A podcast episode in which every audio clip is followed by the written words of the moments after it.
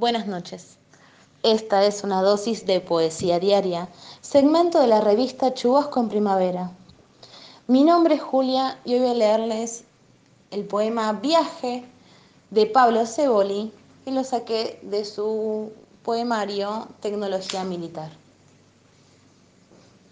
Las almas de los muertos viajan en tren a velocidades supersónicas. Pero vos no te apurás. El tiempo es tuyo, la vida también. Te recostás y ves pasar los montes que son el costado de estas vías.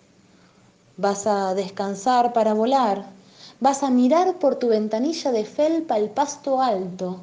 Pasará el tren de los muñecos escarlata y cada tanto la belleza de una flor innatural.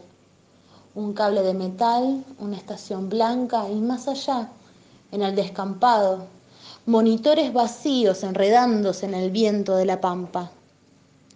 Y este tren que solo va, que no sabe regresar, pues su destino ya es el sol y con él se va su extraña carga. Míralo, riel tras riel, azafatas de vestidos lila y bandeja digital atienden a las almas. La cabina presurizada más pequeña de Alabama está ahí, sin decir nada.